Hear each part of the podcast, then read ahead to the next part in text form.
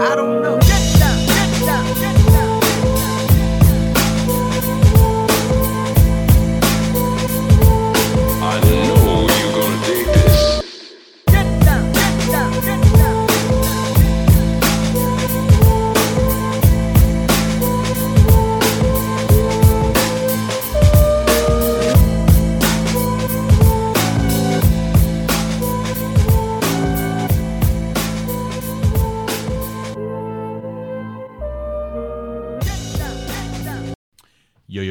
What's up, everybody? Welcome back to the Get Down. This is Beats Season 3, Episode 18. Yeah, I think that's where we're at. Hang on. yeah, Episode 18. Kicking goals. Kicking goals. Let's get to 20. Um, got some interesting guests coming up that I think you're all going to like. Um, little twist, little twist for the last guest of the year that I know you're gonna love. I know, I know a few people out there fucking hundred percent gonna love it. Um, not saying anything more about that. That is that. All right, we're gonna rip straight into it because uh, I'm fucking busy as fuck. I got shit to do. Uh, I want to just say thank you to Checkmate. Thank you to Dialect. Uh, you guys as I said, two of the hardest working MCs in the game, man. The grind, the hustle, the, it's it's real. It's hungy, man. It's it's so so uh, so infectious and so so good to see you guys um, doing so well so far into this fucking game. You know, it's a career. What you guys have now is a career in the game. Many come and many go. Many fall off, but not you two. So um, I really appreciate your time. Uh, both good mates. it's a bit harder to interview people you know, but uh, it was more of a more of a good chat and uh, good good to learn about the the shit that you guys have been up to since I've seen you both last. So this week on the Get Down, we are joined by another professional fighter.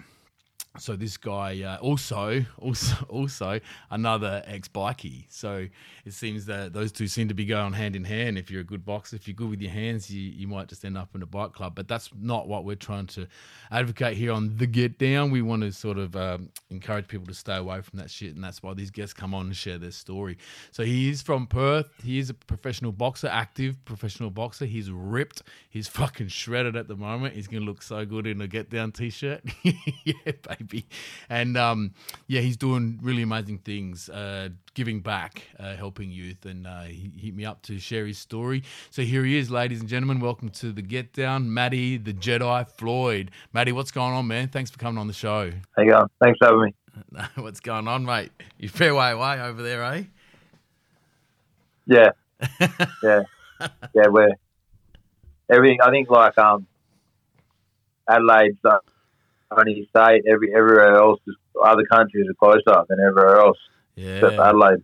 yeah. It's the most is- Perth's the most isolated city in the world, eh? Yeah. What What have you been up to today, mate? Uh, today I've just been uh, just training, uh, a bit of work, and then um, did a bit more training, and then come come back here quickly to to get on this podcast. I don't know how you fucking do it, mate.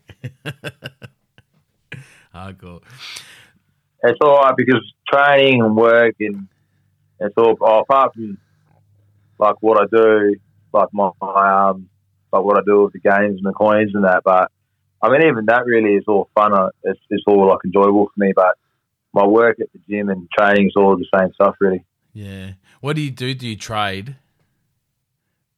Train. Oh, oh, when I, I said uh, train is in like my boxing training is in that, but trade as well. I also trade Bit, Um, Bitcoin. coins and that. Yeah. yeah, I get involved in um in a, yeah, in, a, in some of it anyway. Yeah. A lot of um coins and then also trading currencies. And my mate, one of my best mates, is making he, he um he's created this gaming coin. So it's like what I already do enjoy plus gaming, which I I started off with games when I was like a a kid, like twenty years ago. That was my first uh proper business and that.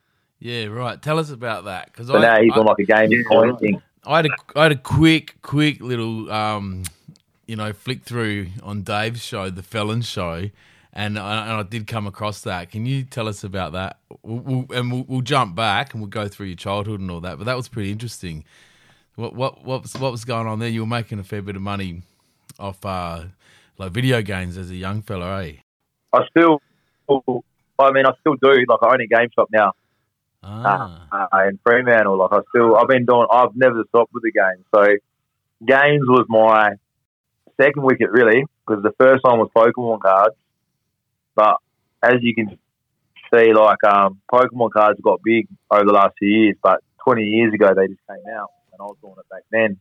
Um, so I started off with Pokemon cards, then I went to the games when I was about 11. It's- and and how are you getting them?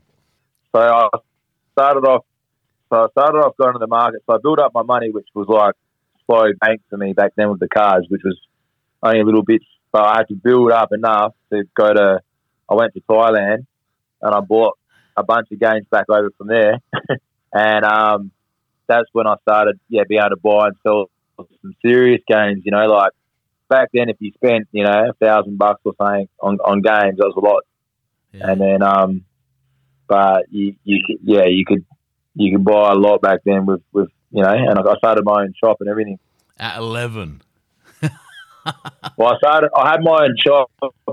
I had my own shop at ten. There's different sorts of shops. So at ten, I had bays at the market, which anyone could get a bay at the market. But so like anyone could drive down to the market and get like a, a random eight dollar bay. But then if you're like a VIP, like you booked your own special bay, that was thirty bucks, which was like you know having a shop for a day. So I started doing that. So I built up to having my own proper bay in the best in the best position at the market to having like two bays. and then with the games, because I started making proper money, then I had my own actual shop. So like not just a shop at the markets, like where anyone could just go to. Like I had an actual shop, like at a um, not like a proper shopping center, like a big main ta- um, uh, prime time sort of shopping center, but like a little little like little shopping center, like a little shop. Yeah, mad. Fucking hell, mate. Entrepreneur, eh?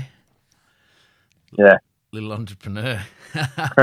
All right, let's Yeah. let's go through that. Um, uh, so what I do with guests, I sort of go through go through their uh, childhood and, and see what made them the man they are today or the woman they are today.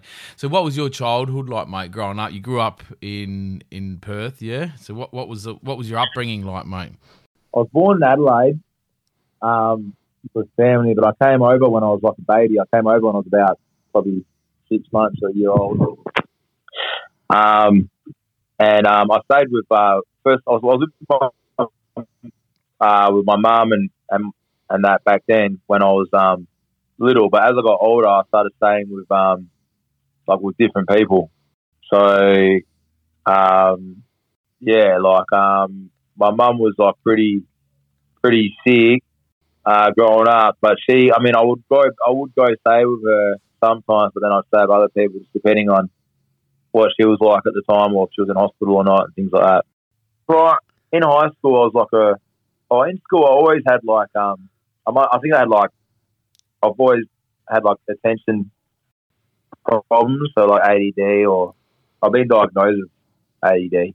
Um, but I definitely had attention. Like I wasn't great um, in school. Um, I'll get very like bored easy, and I very I enjoyed um, primary school. I didn't really enjoy because my um my um it was very like hard. Like never, I always wanted to go to school because it was some sort of like what do you call it stability there. Yeah. But I never. I was always in and out in different schools and things like that because of my living arrangements Yeah, yeah, and I wouldn't go to school a lot.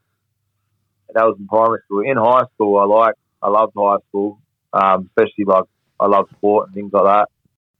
Yeah. Well, so what was the question? were, were you good at school? yeah. Were you good at school? I don't know. I wasn't. Yeah, probably. I think when I concentrate on stuff, I'm pretty good. I think I'm like smart. Like so, when I concentrate on stuff, I was good. If I probably a better way to say it is if I enjoy it, I'm good at it. And and Yeah, if I didn't enjoy it, yeah, no, I wasn't good at it. yeah, yeah. I feel you there, man. so, when did you get into boxing? when I so I grew up in like there was one place I grew up in. It was I was in foster care. Like, I was in this foster house for probably several months when I was about ten, and I was the oldest kid that that lived there. And um, I stayed there for about six months, and about a year later, they ended up getting done. It was well known back then. There was like a big pedophile family and, and I was the oldest kid there. And um, a few things happened from there, and then onwards. So in high school, um, I used to get in a lot of fights all the time. I was a very, very angry kid. Mm. Um, so I used to fight. Yeah, I used to fight all the time in high school and things like that. And I was real angry. And then my, I remember the boxing story is when I was, um, I think like 16 or something, my sister was pregnant to this bloke and he was like some ex, like, he was like a bouncer at the club- clubs here and he was a known like champ, like Muay Thai champion and everyone was scared of this guy. And I remember my sister was having a baby, and um, this guy was like threatening her and the family, like if you have the baby, like you're gonna, you know, you and your family are gonna get like run, run over or run down or something. I can't remember exactly, but it was like he was threatening like pretty much her, her and, and that. So and all her mates, my sister's about ten years older. Mm. I was like, oh fuck this cunt, I'm gonna fuck it. Okay, okay, we get in, blah blah blah. I was a sixteen year old. I had like probably a couple hundred fights that stage. So I was always fighting at school. And then my sister's mates were like, Matty, this guy's like a bit of a fucking weapon. Like we know you got a lot of heart, but um, you better learn how to fight if you want to take this guy on, you know.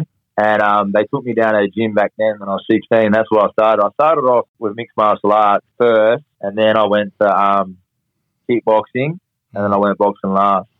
So you, you only do boxing now, don't you? Um, I still train everything. Like I got um, so my gym's there. We've got mixed martial arts at my gym. We've got kickboxing. Like the guy that my head trainer at the gym, his background, uh, he was a K1 fighter, so he's a kickboxing legend.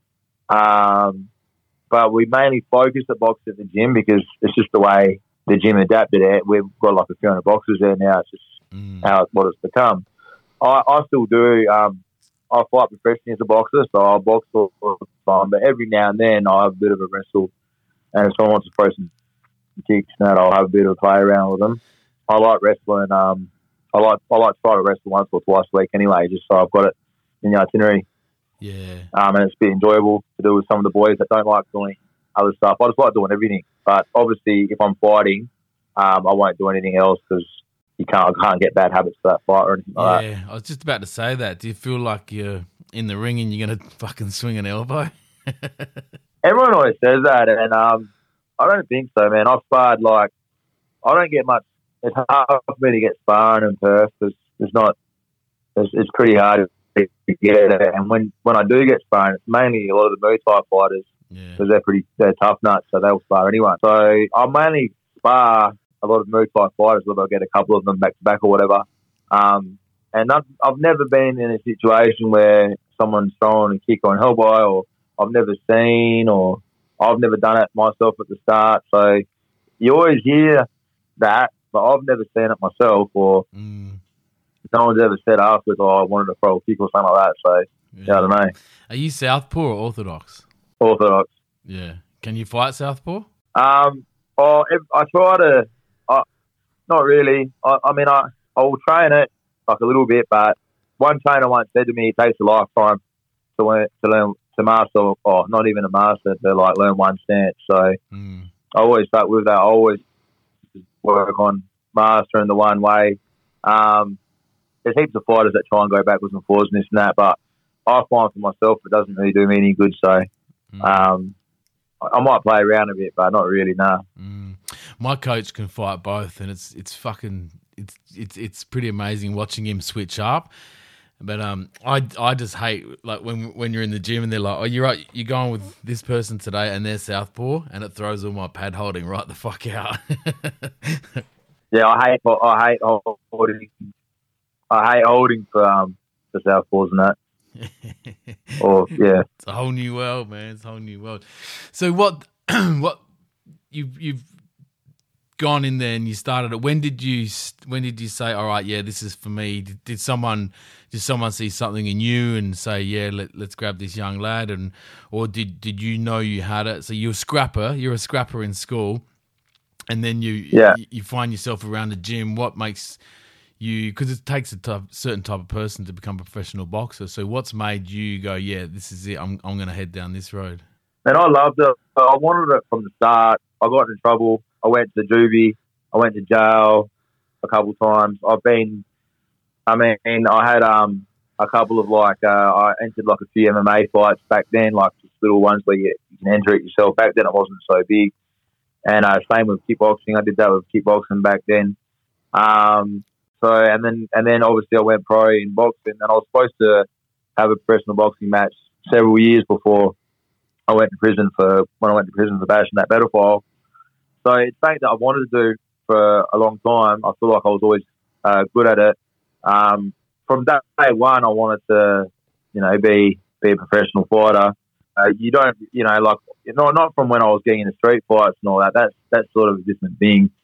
When you get into fights all the time, you think you're the greatest fighter in the world, but really, you know nothing about fighting. Obviously, you work that out once you start training properly. Mm. Um, but I think you've got people that will scrap anyone. Sort of, you know, they they got that heart, which is a small percentage, and then you've got um, people that train, and then if you put the two together, I think I've always um, had both, and I love it as well. So, yeah, I've wanted to fight for since since yeah for a long time. How old are you now? Just uh, 30, 33 now, 33. and what's your scorecard? four and zero 4 and 0. Yeah. For my boxing record. Yeah, yeah. What? But um, I would have had yeah everyone except for the first one. But I would have had um a lot more fights. But they've been you know I would have had probably at least 20, 30 fights by now if they let me fight. Yeah. They stopped me from fighting eight or nine times, 2018 to last to like the beginning of last year, to the point where I was traveling just to get expedition fights. So before the these fights that I've had, I was I was traveling just to expedition fights just to just to fight. Um, they wouldn't let me fight for several years um, for going to jail uh, for bashing a pedophile. Um, and then now this year, so when I was four and I won the belt. I was supposed to fight for regional title, which would have put me in the world rankings.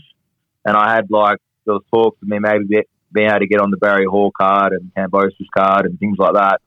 Um, so I did all the right things leading up up to that fight. So um, that was all this year, and then obviously they haven't let me fight all this year either. So So what's, um, still what's going on training, there? What's going on? Why aren't, they, why aren't they letting you fight? they're not.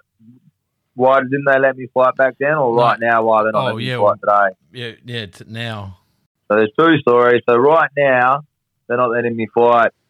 Um, I was in and who's they? I was in Queensland.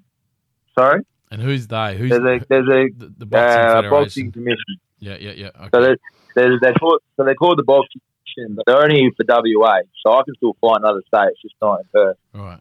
And the commission's run by they're just like this separate organisation who uh, they, you know they just they can do whatever they want. They've got a power above everything else, so they've got their own little power, which they can say yes and no to whoever they want, and they don't answer to anyone pretty much. hmm So if you can choose what they want when they want, and then if I try and fight it, they'll just make up fifty different little white like little line things that no one would ever read, that which is just brand new anyway, to justify anything they say or do anyway. They've just got their own power, which you can't. It's like a godlike power, Hmm. pretty much. And what they got it out for you Um, personally? So yeah, or- they. Um, I don't know if they've got it out for me personally.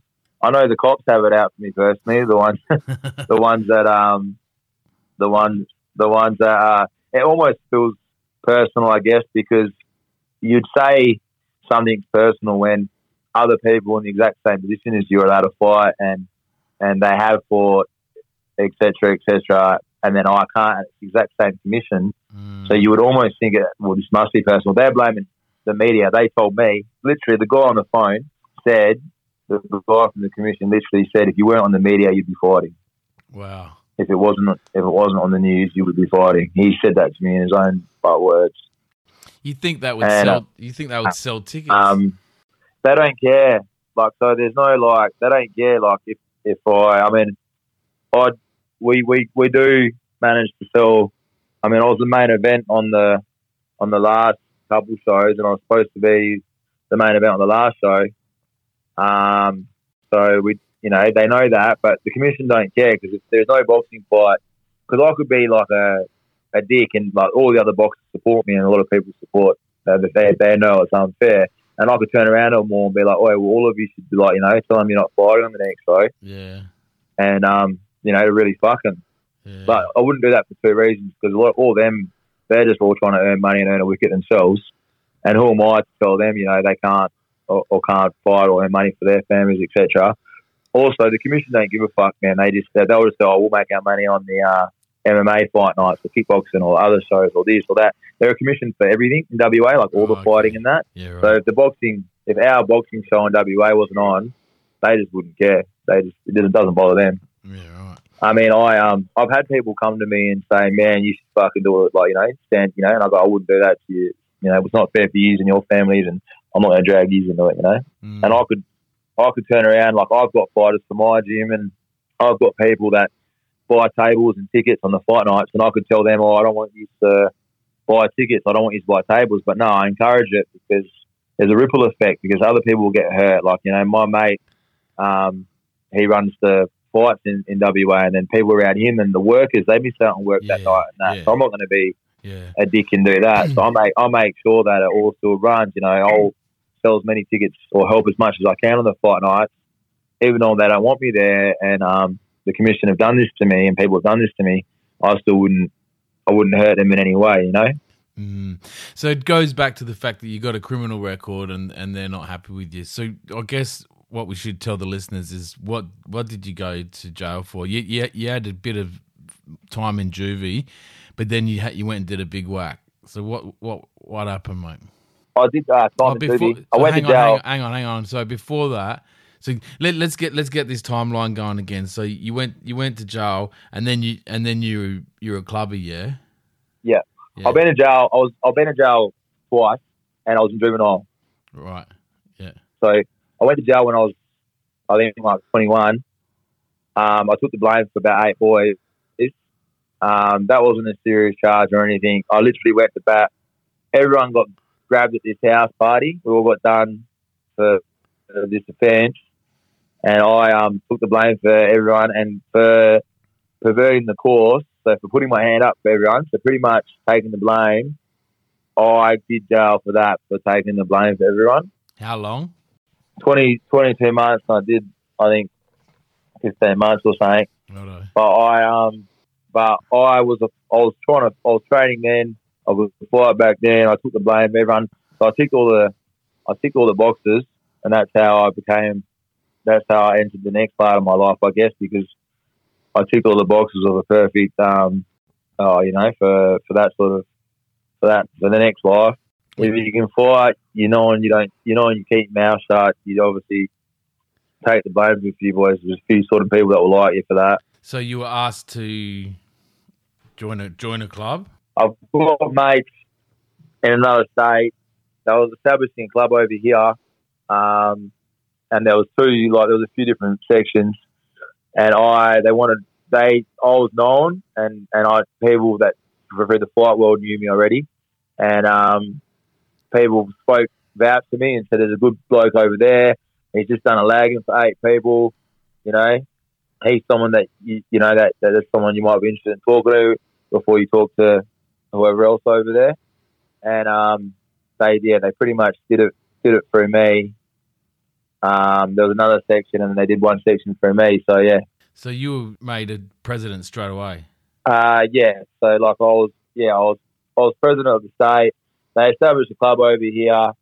Um, there was another a, a group of guys over here who he um yeah he was he was trying to transfer his club over to this this club.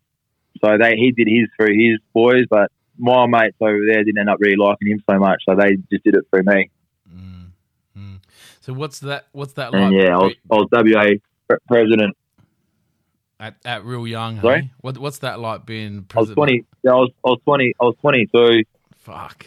and um, and um, I was only my mate who I've got still love for today. I still talk to him every now and then.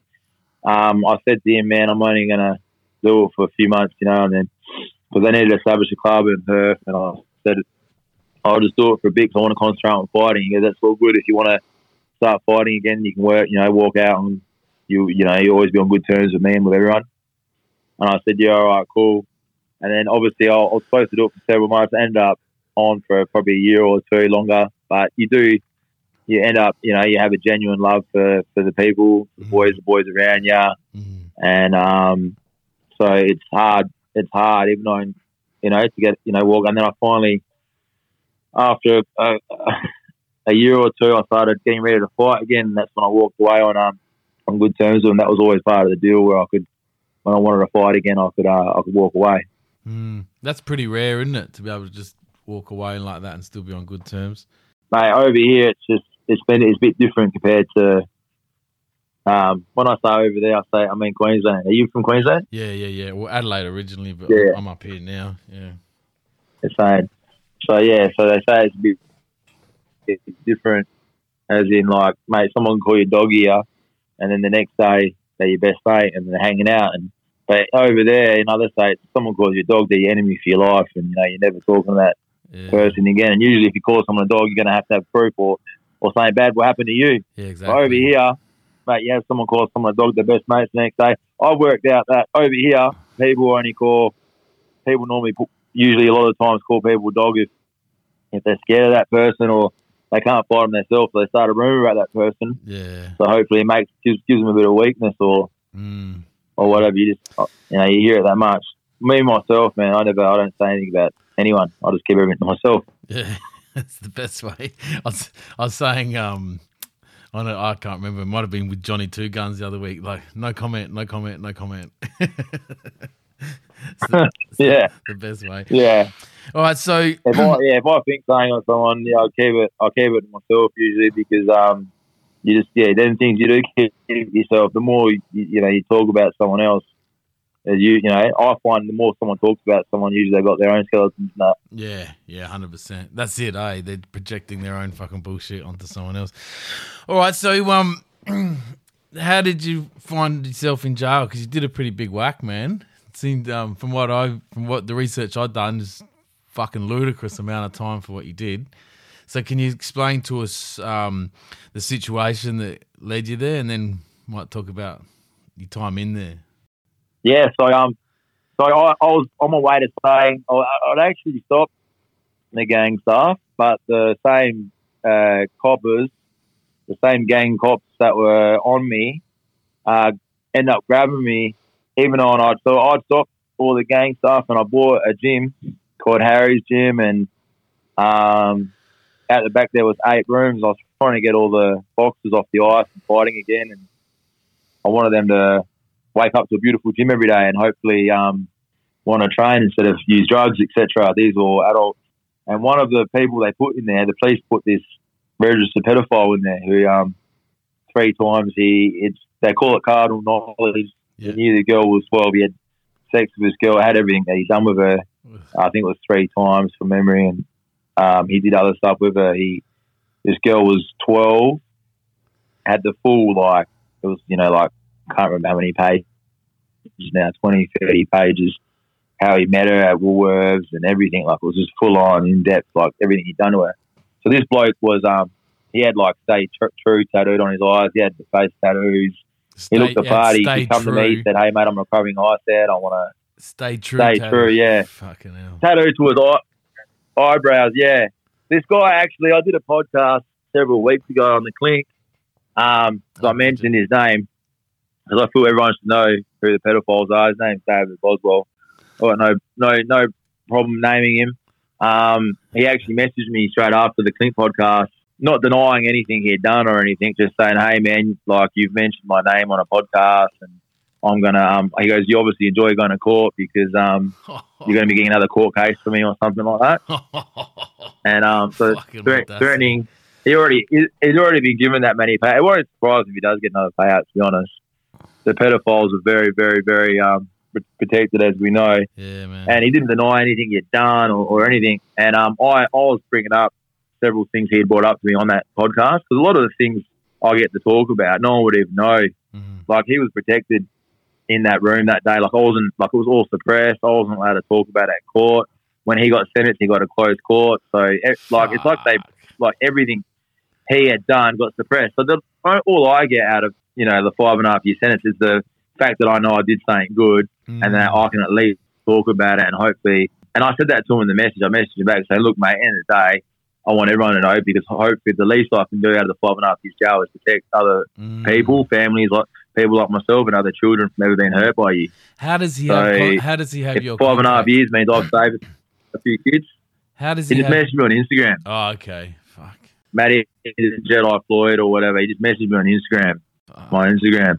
So he he he ticked all the boxes. So the police were working with him, and they were like, "This is like Matty's." Because I would have only been, I would have been like 24 at this stage. Because I went to jail when I was 24, I think. And um, I walked away from all the club and that. I was running the gym. I was trying to, I was about to get ready for a fight. I had Angelo Hyder and Danny Green at this gym and a lot of well-known boxers at this gym. It was getting run properly. Then I had separated from. So this gym was like a big complex Nice. and at the back were these, these rooms where I put all the boxes. And he said all he said all the right things he had to say. The coppers were mentoring him, telling him what to say. Like Matty's got a soft spot for this. Matty grew up on the street, whatever. Like he was just he he told me like he'd grown up on the street and he'd you know had fucked up upbringing and this and that, telling me everything I want to hear. And he's like, mate, I really want to get off the ice. I want to fight. Mm. Like he had me convinced that he had like twenty amateur boxing fights. The guy never fought in his fucking life. Like and, and you know, and, and, and things like that. And um, I should have known. I should have done some boxing with him because I would have worked it out fast. But he just said all the right things to get into that gym, Yeah. and um, ended up hanging out. He was a real funny dude. Um, and yeah, he was hanging out. Ended up hanging out with him. I ended up inviting him out. Had, had drank with him a few times. Invited him to parties, things like that. He ended up hanging out with us, and yeah, and and he was he was staying. He was he was with us for several months before they grabbed me for him.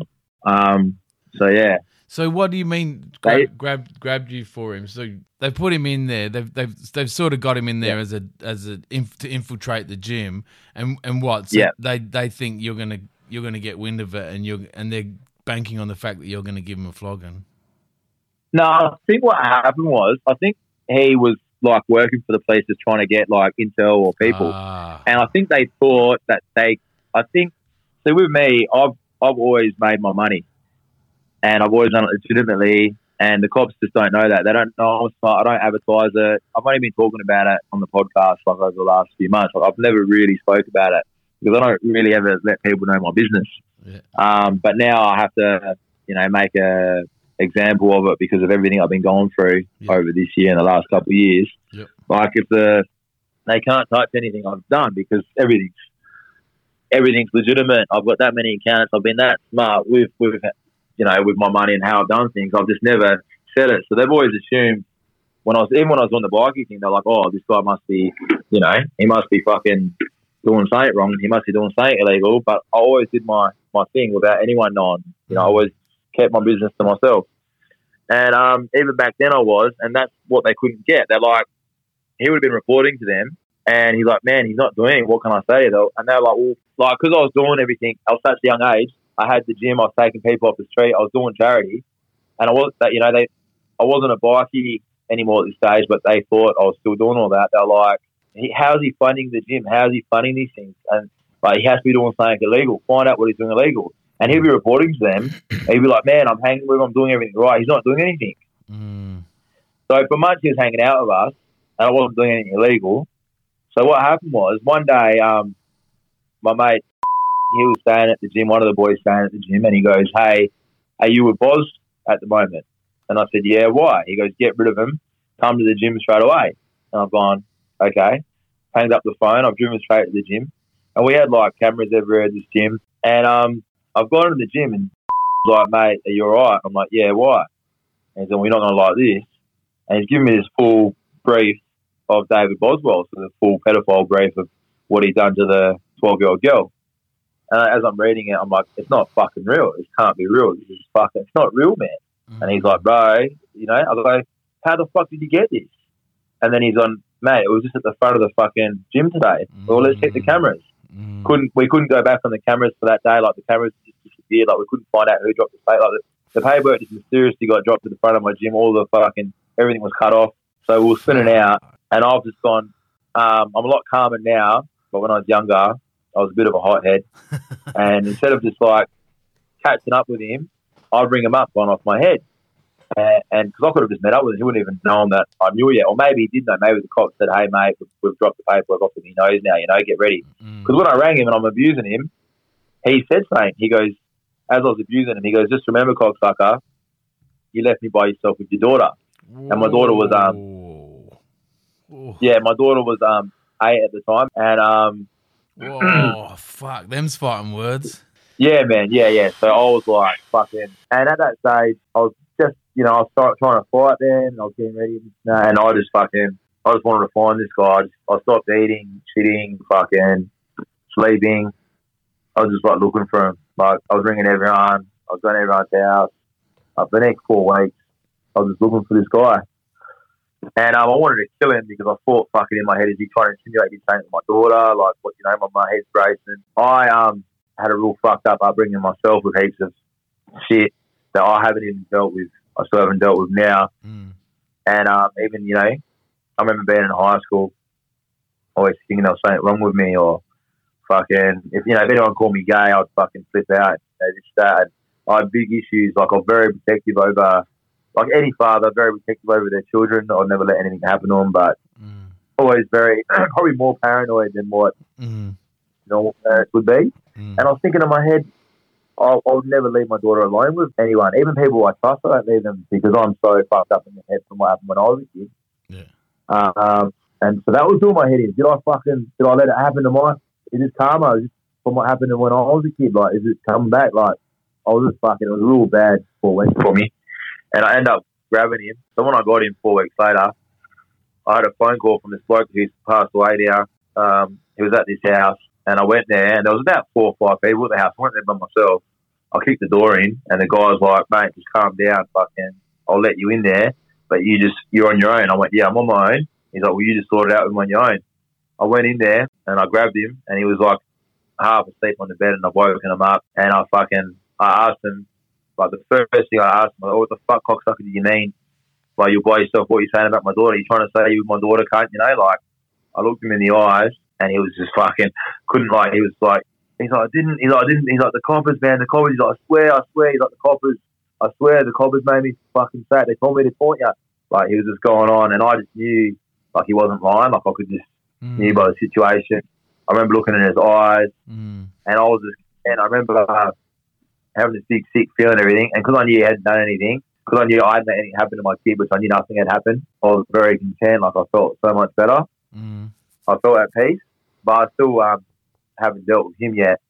I ended up staying in the room with him. I was in the room with him for about half an hour. Um, he, I remember he tried to leave the room. Each time he tried to leave the room, I'd hit him. The most jail I got was five and a half years, was mainly for holding him. So I got, he got done for dep lib, for dep, for dep lives so kidnapping charges, which is because I wouldn't let him leave that room for half an hour. Fuck off. Really? So I was guarding his entrance from the from where he was to the the room. So yeah, so the injuries, man, I'll probably hit him like I'll probably only hit him like maybe like maybe three or four times each time he tried to get away.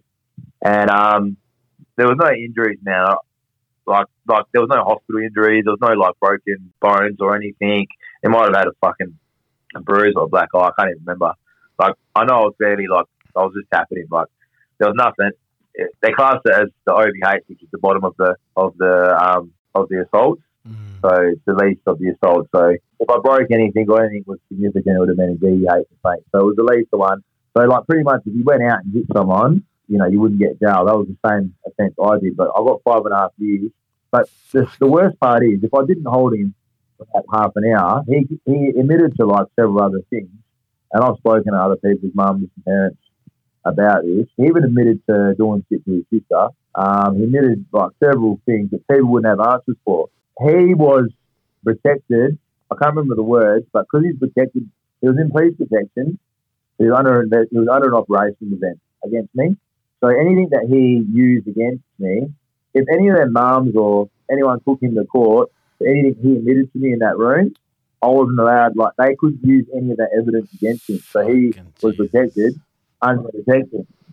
If that make sense. Fucking hell, man. so the 12 year old girl, the 12 year old girl, he was already done for that. So he got done for that probably a year or so, or however long it was, before I knew him. I knew him for say six months, so he might have just got done for that just before I met him, maybe. So he was always going to jail for that. All this stuff he was doing was to get a discount off what he did with 12 year old girls. So anything he admitted or any offences he committed whilst he was under this operation, um, he couldn't get he couldn't get convicted of any of. None of it could be used as evidence against him. Yeah, I remember there was this footy player. He played for the Eagles here. His uh, cousin. I remember he, he walked him around like a dog, and he he was talk, talk, telling the story. He walked him around, made him walk around like a like a dog or something. Had, had him had, held, had him held him up for like two or three days or something. Treated him like a dog, making him eat and drink out of a dog bowl something. Anyway, these were all the things people, whether any of it's true, these all people were coming forward to me. Even when I was in jail, people were coming forward saying he did this, he did that, just this bad person. But then, like when he gets held up about his pedophilia crimes, he runs. You know, he he gets so he, he was doing all this to get a discount off what he did to the twelve year old, and he ended up. I got five and a half years for um for sort for for grabbing him for it, and he got from memory like around ten or eleven months or something, and he got to do it in another state. Fuck. So he, he would have been like on a farm somewhere. We've done love. He's done real good jail on the farm, and he probably only did half that time. And then he got big payout, and he was because I remember he was always sending receipts over while I was in jail, like of um, money that he had made because he's like selling art now or something. And um, he it was from the payout that he got from me, so he claimed everything on me. He claimed like psychological, um, everything, you know, like like like violent. You know, he claimed everything to get his big payout. He even rang my family, telling them. I remember him saying, "Oh, tell Matt if he really goes on with it and says that you know he did worse to me, I'll go halves with him in a payout. Like I'll give him half." Oh my god! I remember right at the start, he had this. Yeah, How's the Yeah, audacity on 100%. this cunt? yeah, yeah. He, that's the word I was looking for. Audacity. Yeah, yeah. I remember. I, was, I just remember that then, but yeah, there was heaps of things. Jesus. Yo, that's how these people operate, man. They're they're fucking manipulators and they're scumbags and they, you know, they, they hide in the fucking shadows. I'm trying to have a picture of him on my head, like you know. Oh, I don't really want to actually. Fuck. Oh, he looked like he looked like um, he looked like a bit of a thug, you know, like he looked the part, but um, but he had the eyes. Like a lot of people said to me, "Watch out for him." You know, like women have that intuition, in, intuition on people. Yeah. I used to get that a lot of him. A lot of people would always go, "There's something wrong with him. There's something weird about him," you know. yeah. Even my mate, he was like, "Man, I knew it." Like when he found the paperwork, he was like, "I knew it." He's like, "I told you." He's like, "I knew there was something hanging over him." He's like, "This is what it was." He's like, "I knew all along." Like Mm. people were like, 'cause a lot of people didn't like him, and the problem is I'm a sucker. Like if he targeted me, so he was Mm. like sucking up to me all the time, saying all the right things to me because I was a target at the time. So I was like, "Oh, everyone's just jealous," you know, like they're all because you know but- Mm. sometimes, um, yeah. So these coppers just couldn't see you doing well, doing living a clean life out of the gangs, and they've set you up. Yeah. You know, if I could go back in time, I would have just been a lot more respectful and not so fucking cheeky to the cops, man. I was, I was when I was 22, I was too young, thought I had all this power. Like, if I could go back in time, I'd just fucking, honestly, it would be fucking shut your mouth and just fucking put your head down. Yes, sir, no, sir, if I could go back. 'Cause Mm. I blame a lot of them hammering me to my cheekiness and um, me just being a smart ass. And also, I, I hated, you know, like I hate, I hated them because of the way I grew up as well. And um, I mean, I had a run in with them all the time when I was a teenager on the street, and no, nothing was ever fair. You know, I always felt like nothing, nothing's ever fair. Even to this day, things aren't really ever fair. Um, the same coppers that were trying to grab me then, I remember them sitting in the interview with me, laughing, going, well, we didn't get you if anything we thought you were doing, but we'll take this one.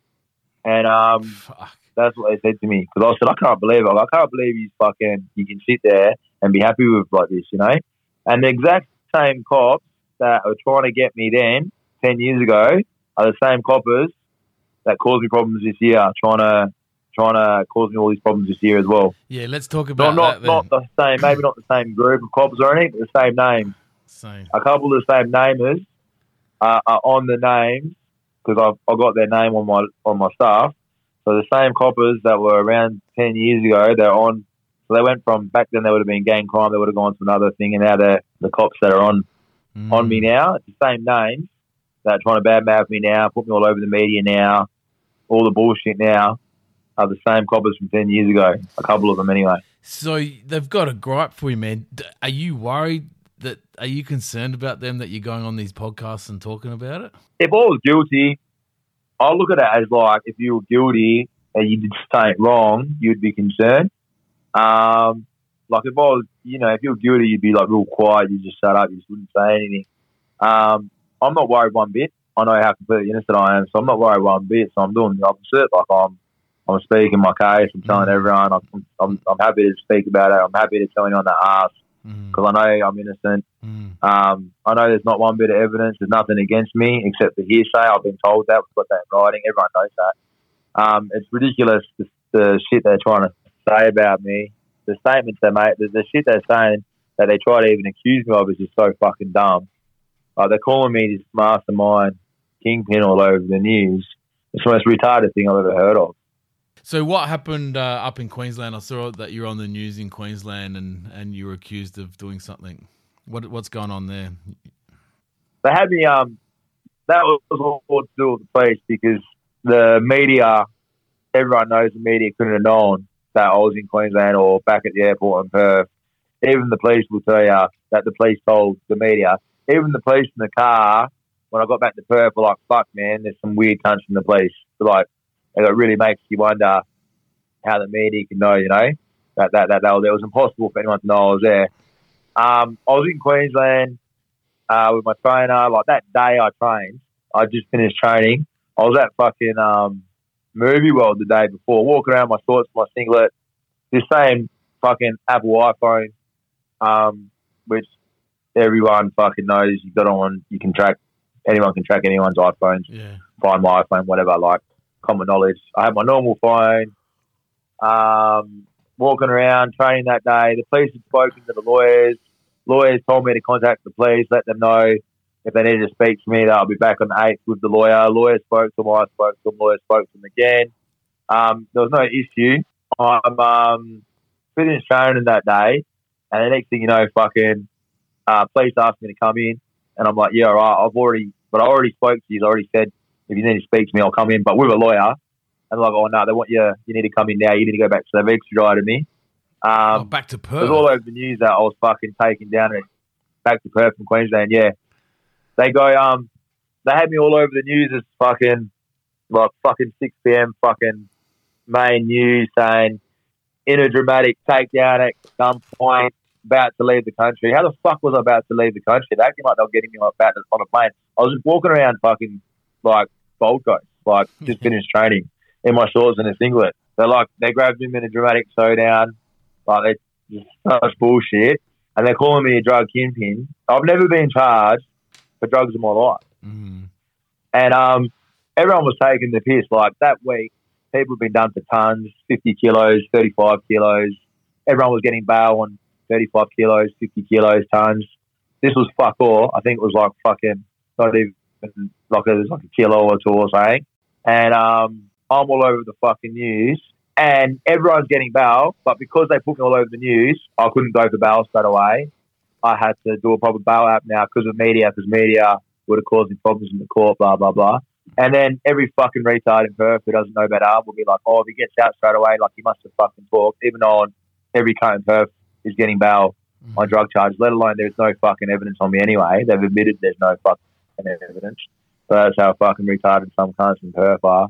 So now I've got to spend proper money, wait like seven, eight, ten weeks for the delay of courts for an offence that there's fucking literally no no evidence. They've admitted there's no evidence. The police sent my um uh, lawyer an email saying we have like no evidence from any surveillance, phone calls, messages, anything. Like it's literally my case is hearsay. It's like it's as good as me saying all the drugs are yours, Mm. doing a statement saying that, and then you getting charged. That's like what's happening to me right now. Mm. That's how fucked my case is. So how and did then they, they, put hold me all you? over on the kingpin. How did they hold you? Um, based on that because there's someone because the evidence of someone saying Okay. we believe that Matt's the kingpin behind it all, and because it's like a it's a name to give the cops. The cops just fucking they they they will um, hang on to it now. Like it should have been thrown out ages ago, but they just keep getting remands. It's been like three remands now. Like my me and my lawyer from day one, like six months ago, whenever it was, we're like, we want to go to trial tomorrow. I was like, go to trial tomorrow. Mm. And my lawyer's like, just don't talk about it with anyone, this, that. And I'm like, man, I'll fucking, there's nothing to talk about. Like, I'm happy. Like, people will ask me and I'll tell them what's going on with my case, as in, like, nothing, because I know I'm innocent. Like, I've got nothing to worry about. I'm not worried one bit. Mm. Like, it's a fucking, it's a retarded case in a, re- in a retarded fucking state. But Mm. anyway, it is what it is. Why do you think they're still targeting you, man? Do you still think they got a bone to pick from from the when, when you were younger? yeah, I think I was, I was a real smart ass when I was younger. Like, like they would raid my house, and I would like say, "Come on, fucking." They'd be like, "Yeah, they think you're a bit of a tough guy because of a fight or whatever," and I'd be like, "Why don't you take your badge off?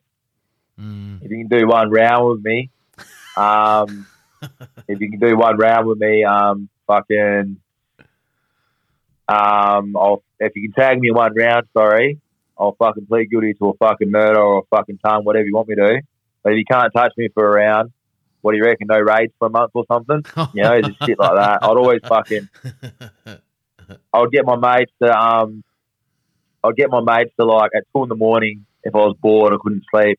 I'd get like my mates to be like, "Oh, fucking come around," because they'd have their car parked at the front.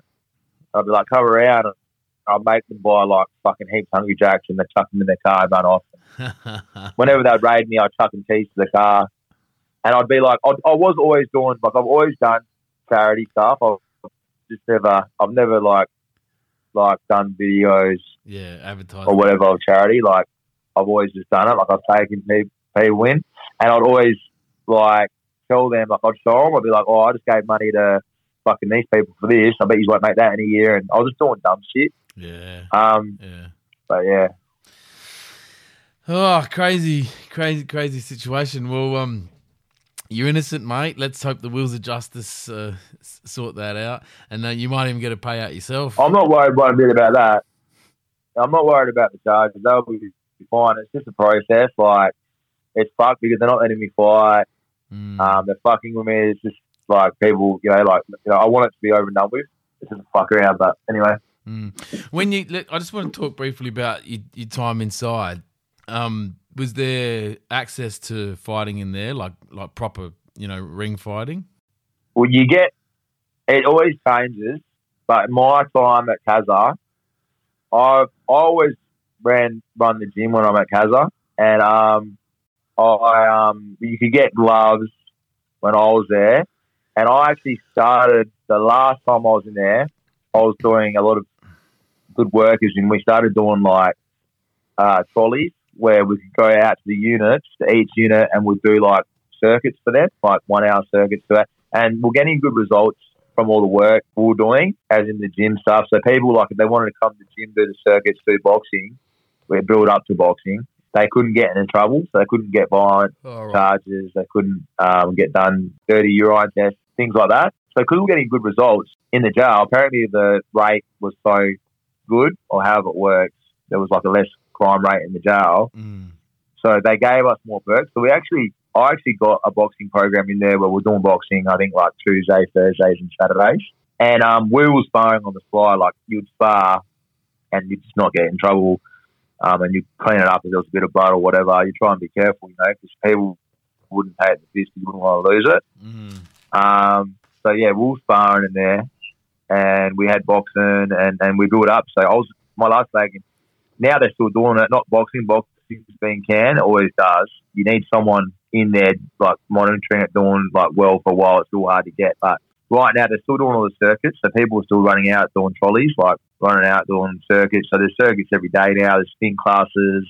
So what you get at your gym, like your Yeah, your uh, your circuits and your yeah, classes and that they're doing in the jail now yeah. but you can't have um, big weights and that. So they've got they use like medicine balls and bags and like they just make yeah, like the yeah. the not not the big weights. It's just maximum maximum prison cases. So you, there's no you're not allowed to have any like free weights or big weights. Is that Casuarina? Is it?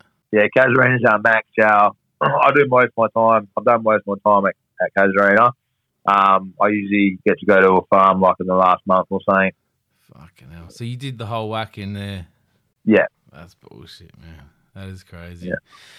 yeah, which is pretty shit. It's like you get locked down all the time and all that sort of stuff. But I work in the gym all the time, so you work in the gym, it's pretty cool. Like you're just in the gym all day, and and then you go to self care when you be good in that. So in self care, you make your own food and that. Mm, It's not Perth jails aren't really that bad from what I've heard of other states. and That anyway. Mm, mm. All right, man. Well, you um, you you that's that's still hanging over your head, but you're doing a lot of good work, man. Right? so um, I'm I'm, I'm confident that that's that's that's gonna pass all that bullshit. So let's talk about the the good stuff you're doing. So from the research I've done, you like to help people. You're you're a helper. You like to take people in and um and you got a bit of a passion for youth work and and like protecting youth and and uh, obviously also uh, helping people get off the gear. So what are you doing? Let's talk about Pinkies and um and what you're doing there, and then maybe if there's, some young kids out there listening or some parents out there listening that want to get their kids engaged, um, we'll talk about that. What's your plans with Pinkies? Um, so we we so I think with um, I'm mainly focused on, on um, yeah, like teenagers and that. We um, any any age really, but um, it's mainly teenagers that come that reach out to me. Um, it uh, I mean, you know, I've been doing it for several years. Um, I've only been talking about it probably for the last six months, but we've been doing it forever. I um, I try and help them reach their goals, whether it's, you know, obviously I want them to fight because fighting's my main thing at the moment, but even playing footy or basketball or whatever, what we do is we, we well, when they come there, they can come there whenever they want, it's 24 hours, but when they come there, if they need some work, I'll help them get some extra work, or even if it's just working out in the gym, training every day, getting fights, gives them a routine. Eventually, they usually get their own jobs, or they start working, or they might start. You know, I've had that many boys that are training people full time, working full time. A couple of them are fighting professionally now. Mm, nice. Um, a lot of them end up um, getting shared accommodation near the gym, so they're close. I get messages messages every day from um, from teenagers, even adults. I just like the adults really have to come to me a few times. Like I won't go out of my way for adults like I used to because they me. Mm, Yeah, with that past him with Harry's gym and that. So now the teenagers, I sort of go out of my way for more. Um, but yeah, I mean, and there's there's there's nowhere for them. Like I, I'll take them in there. I have sometimes I have five kids with me. If there's no space in the house, I'll put a mattress in the bathroom and put them in there. There's nowhere in Perth, as I've known myself. If you like, they've got foster cares and things like that. So if you run away or or whatever, there's actually nowhere in Perth where you can just go to like a big centre where you can just go to and there's a bed there for you. There's no Mm. such thing mm, and I know that. So I try and I'm trying to fight like we're trying to I'm trying to get that going over here. I've been fighting for that for years. Um, if not, I take him in or I'll ring people around me. I'll ring mates. I'll be like, "Oh man, can this kid come stay with you?" Whatever. But the main goal is I know that juvie. A lot of them are from juvie and that. I know juvie and jail doesn't work for a lot of these kids. Violent courses don't work for a lot of these kids. 100%. So they need, I believe, what I offer them will help the ones that that's not helping, as it has. As we've had success stories. We've had one kid who's been in and out ten times, and from the day he came to my house, he never touched a drug since. Mm, So it obviously works, and that's from day one. And then he was using drugs the day before. So obviously, mm. me, you know, telling them, you know, you don't do the right things, you're going to be on your ass. You know, that's not usually enough. You know. Mm, mm. You're a good example. I mean, to look at to look at physically, you, you fit. You know, you got some shit going on. So I, I guess it's it's the old thing where I've I've done youth work before myself, and they don't want someone in a suit standing there. They want to see the tattoos. They want to see that you can fight. They want to see that you've gone through adversity as well. So you know, you, you definitely, from what I can see, you've, you've got the skill set to do it. You know, and then and on top of that, going inside, you can say that's not where you want to go. You know, that's not the road you want to go down. Well, if they hear from a guy in a suit, you don't want to go inside. They're probably like, "Well, fuck, what the fuck would you do?" You know? Um, and most most of these kids that come to me, uh, um, their dads are in jail, and I say to them, I'll give them the, I'll give them the tough sort of love without meaning to. I'm sort of like, look, there's nothing your fucking dads or yous or anyone's your uncles that know. There's nothing they know or done or seen that I haven't seen or haven't been through or worse myself. Trust me. Mm, So I'm like, don't don't come here with your fucking you know, like stories about this and that. You know, like I make you know, I make them realise that I've there's you know, that I haven't seen or whatever that they can't talk to me about or or I haven't seen or whatever. So they know with me, um, there's no like they've got nothing to worry about. They can come talk to me about anything, you know, even if it is doing the wrong things. You know, I've had some of them probably think that because I'm a, they look at me, they think I'm an ex ex gangster or whatever. They think, oh, they can talk to me like they, I've had people go, oh man, I want to be, I want to be like a, a gangster, or I want to be like a, a drug dealer or whatever, because they assume because of my past, I know all about, you know, I'm, I'm the best to talk to about that. Mm. And because of that, I'm like, nah, man, is that what you think of me? Do you think that's what, you know?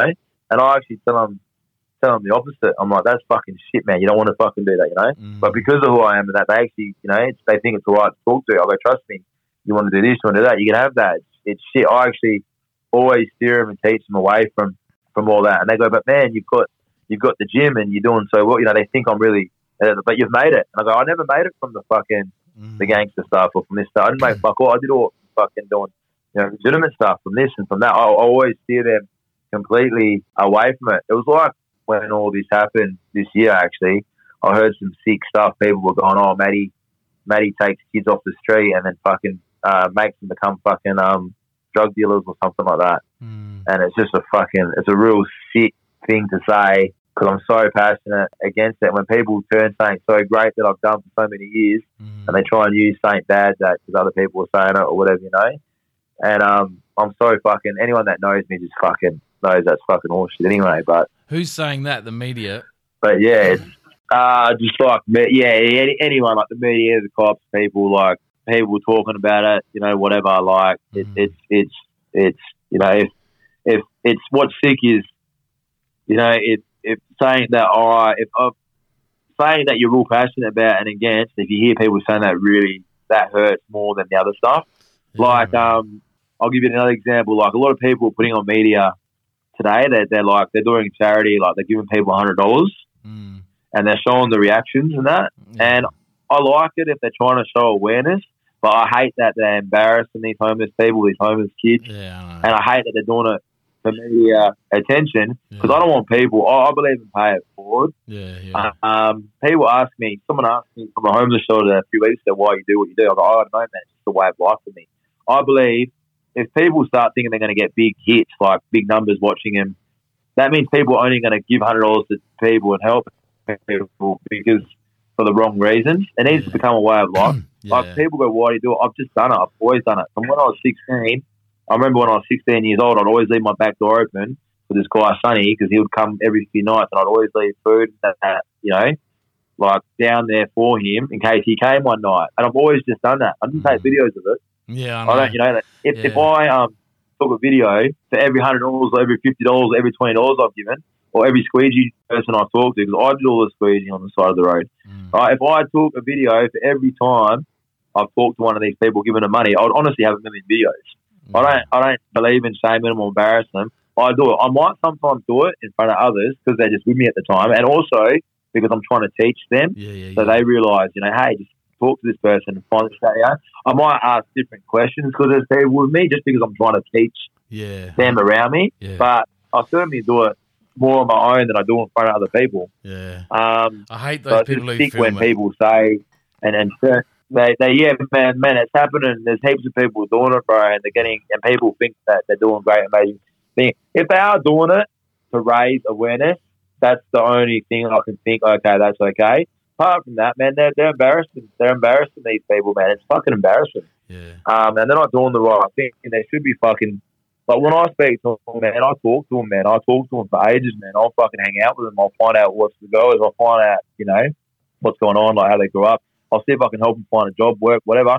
If I've got time, man, I wish I could take every single one of them into the shops and get them all the actual shit they need, whatever it is, food, milk, whatever. Mm. I just don't have the time. Sometimes I will be one of them people that just give them money. If I've got five minutes, I'll take them in an easy Plus or whatever's there, you know. Mm. Um, and yeah, fucking. Um, but I'll talk to them and and I do it every day. Like if, if- whenever I walk in a trail or, or, or wherever, and, and I speak to them all the time. And and um, I like it when I get my teenagers in. I like showing them all that because they can, you know, not not for videos to show them Yeah, yeah, so yeah. they realise, you know, and things like that. Yeah. Um, but we, yeah, I take him in, and I'm hoping like the, the best, the best stories I get from helping these teenagers. One day, sometimes they come to me and they're like, "Hey, man, um, we fucking saw you know, old mate, I'll name one of the 15, 16 year old boys that met, you know, in Freo, he was out, he was using drugs or something, but fucking, we slapped him, we grabbed him, we took him out of there. You know, we're making them do sprints out the front and they're doing what I made them do a few years ago. That, that's sort of That's the, what the success stories, you know? Yeah. Or I've had kids come to me and go, like, obviously my gym's, it's a big gym where um, there's a commercial side to it as well. Um, not that I care for it, but they, they say, hey, man, like, we're working now, man. Like, we fucking don't feel, we, we want to pay a membership, we want to pay our way, or we want to contribute towards the next up and coming, that next kid's coming forward. That's amazing. And that's why I sort of do it. It's like the whole pay it forward, pay it forward thing, you know? Mm. that's the main reason. I just a lot of it comes down to like um like I've been I've been offered like a lot of these charities I didn't realise until a while ago uh, like a lot of them are scams and that you know and um I've been offered money from um, from charities and a few times and they've um and I've said to these charities man don't give me fucking money but like can you come down to the gym and spend some time with these kids or can you come down buy them shoes or boxing gloves or find out what they need or speak to them see what they need Mm. you know, and they can never do it. They need to write it off as a charity thing. know. And I've had good people ask me, and they're genuine. They just haven't got the time. I'm like, these kids need time from you. They don't need like a, a, a you know, a check or whatever. And I wouldn't know what to do with that check.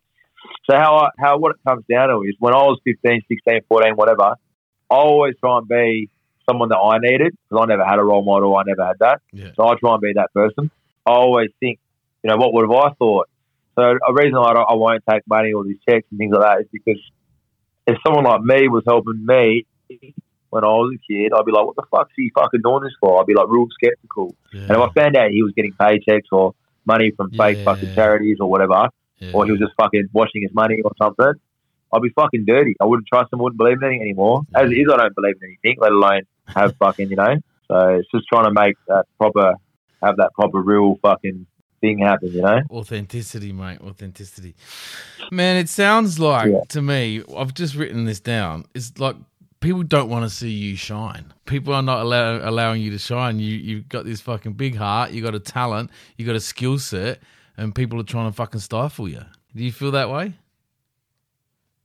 people don't want to see me. sh- I think um, it's just the certain people that I've I've become like a part of or across or whatever. I think in my life, if you grow up the underdog, like if you grow up poor, poor and in that way, you, you surround yourself with. I mean, jealousy's everyone's jealous as it. You know, people jealousy is sickness in itself, and everyone's jealous as it is. But it's a lot harder to shine from where I came from. If I was already probably someone and then signed, it'd probably be um, easier because maybe like um, there'd be more like you know like when you're in that the upper scale or whatever, that's the rules of the world, right? Like yeah, they, yeah, they're the ones who make all these laws where Yeah. where the people that make the laws, like the judges and the politicians, like are obviously sickos and pedophiles and cell phones can go to.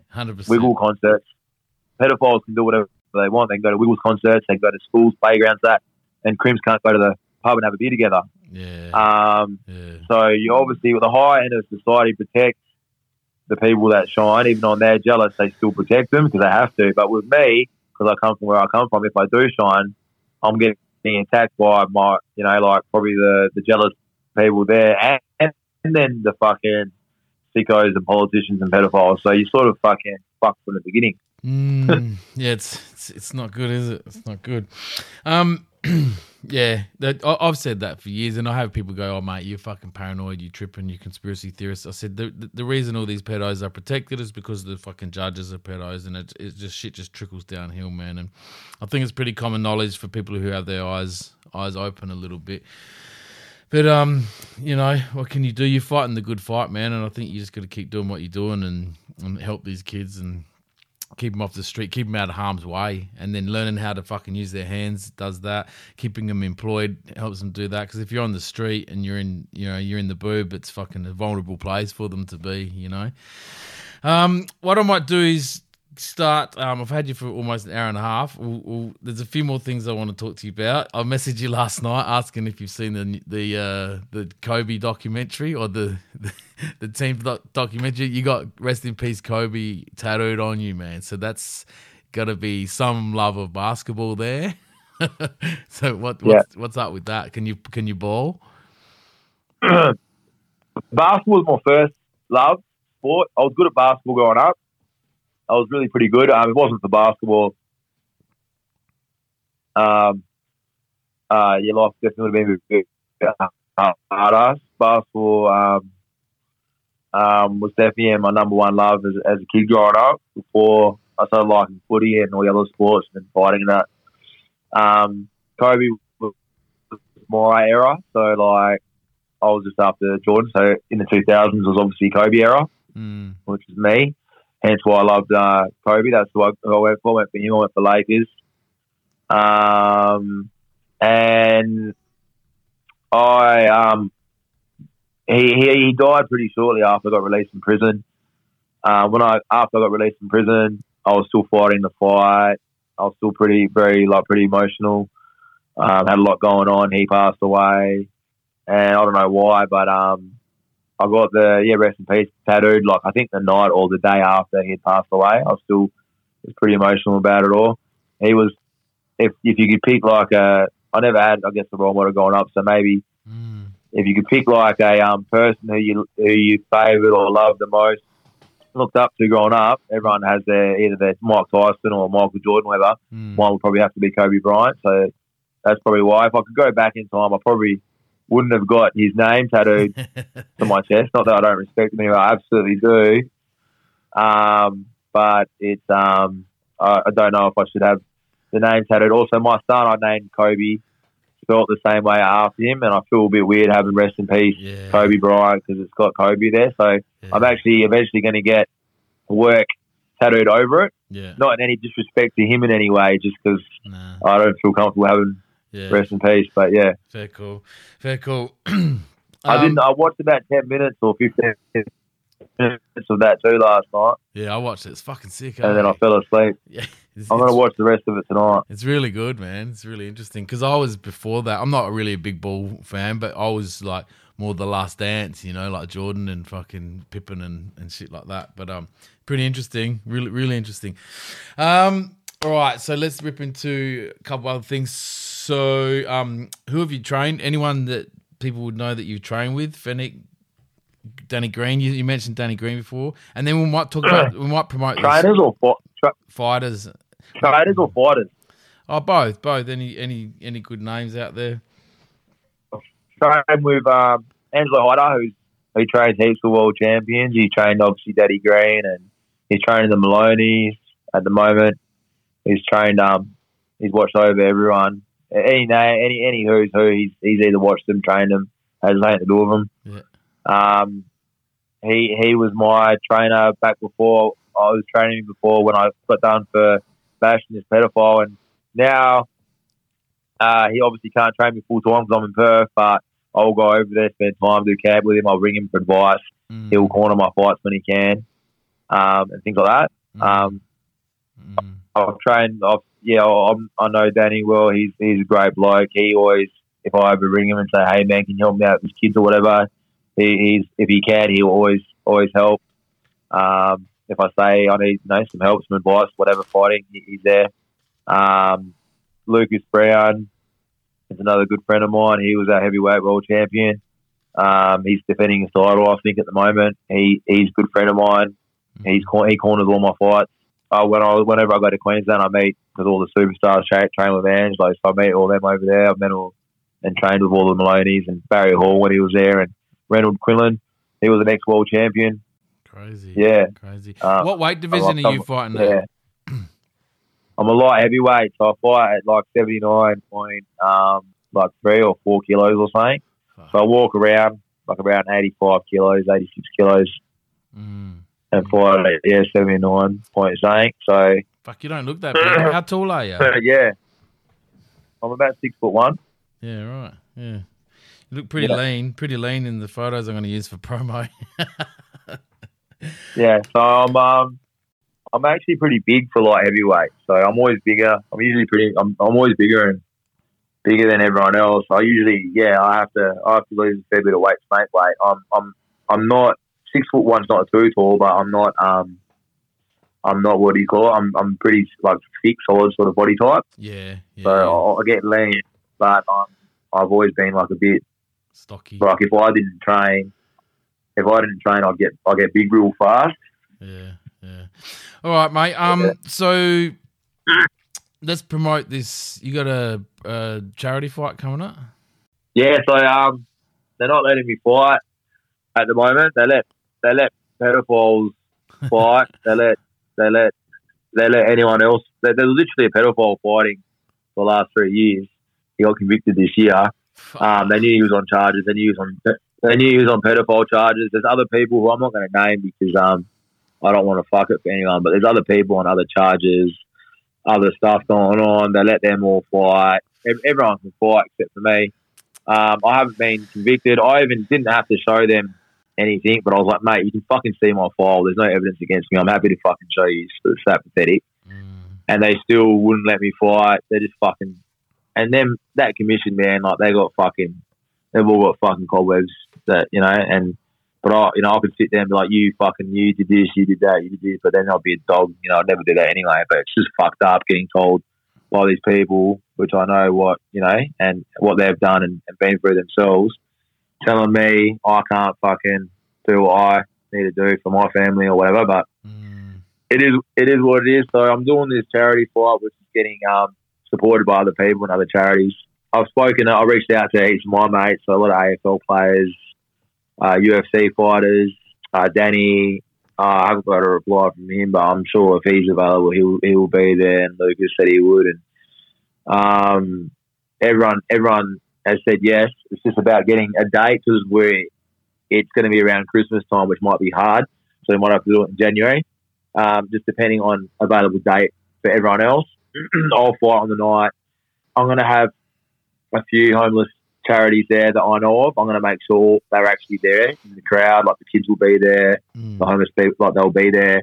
Um, I'm going to make sure every single cent that gets made will be like on itinerary behind me because I, I don't. I don't. I'm a very skeptical person who doesn't believe in shit myself. So every cent's going to be um, on the screen so everyone can see, even if it's Coke or water that's being bought. Yeah. So I literally see every cent getting transferred, and it's going to get handed to the charities in front of their eyes for them to see. I'm also been collecting memorabilia my whole life. I've got like a, a game shop and, and all that, which comes with memorabilia and that. So I'm probably going to donate like however much memorabilia over the night. I'm going to donate other things, which I'll announce closer to the date. So hopefully I can raise about maybe 50 grand or something, hopefully over the night, Jeez, which I'll donate myself man. to them as well, which I want to do as well. So yeah, um, I'll, I'll be yeah I'll be donating it to my own uh, like like a, not my own charity, but a charity that I've I've just gotten close with over my time that I've met up with in Freo. They'll all be there. I'm inviting them on the night. I want to give that to them myself. Do you want to plug who So, yeah. that is? Do you want to plug who that is? The it's a charity in Fremantle. So yeah, I will I will probably do I want to say who it is now? It's up to you, mate. I can say it's it's I'll, I'll they will be there on the night. I'll speak to them first Okay, okay. and make sure that's all right. But the charity that's um, behind it all, the one that started it, got it going, they're called Help Help the Homeless Believe. I know, I'll double check what they're called. Wait one sec. Yeah. Um, they're run by I don't know if I'm allowed to say his name, but I'm sure if they look up the charity's names there. So these guys reached out to me first. This is how it all started. Yeah. He actually rang me up, said he heard my um, podcast and and how I got grown up. And one second, help the homeless believe. So he he contacted me. This is how it started. He said he heard my podcast and he said I just want to reach out to you. And he goes, "Can I ask you a question?" He goes, "Why do you do what you do?" And that's what we'll, um, we're talking about earlier. Mm. Have I fucked up this phone call? No, no, no, no. You're right. No. Oh, cool. Um, he helped, and he reached out to me, and then that's what he goes. What do you think? He goes, they're not letting you fight the dogs.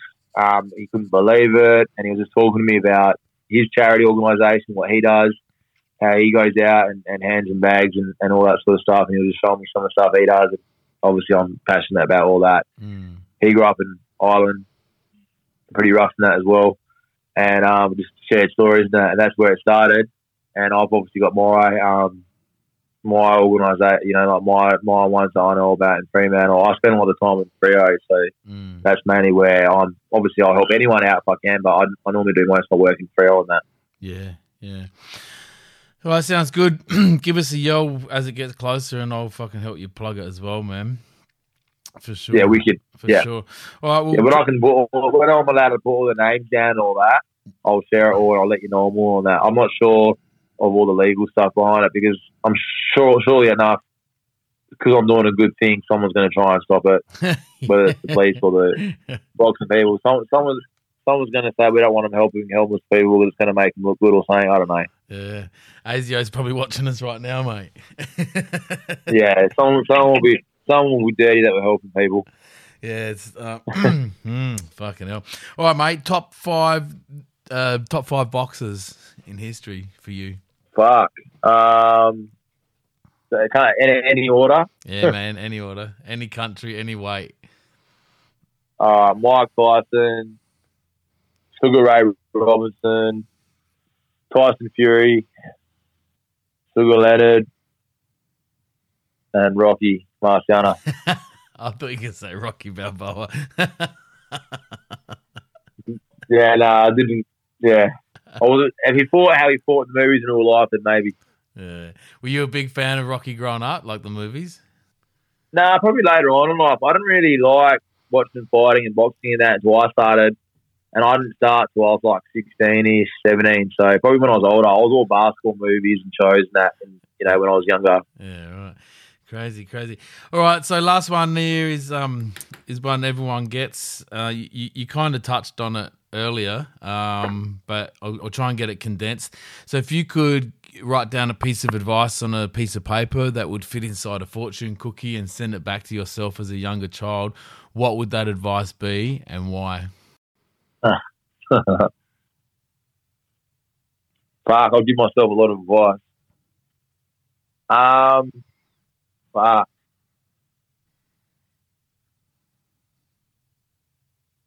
Um, if I give myself advice, just um,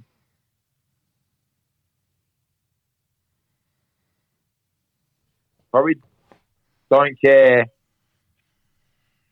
don't care so much about what um yeah, everyone's saying or what they think and all that sort of stuff. Mm, Just worry about what's what's ahead of you, what's right in front of you. yeah, Be content. Be content with what, what you have in front of you, or something like that. yeah. Be content with what's in front of you. That's good. Yeah, That's Yeah. good. It's a hard question, eh? yeah. Yeah, yeah, it's a good one. I don't know where I got it from, but everyone, everyone gets it. No, one- no one gets away from it. Hey, um, what we'll do, we'll wrap it up there, man. Um, very interesting, interesting story. Uh, I'm just, I'm, I'm fucking really rooting for you, man.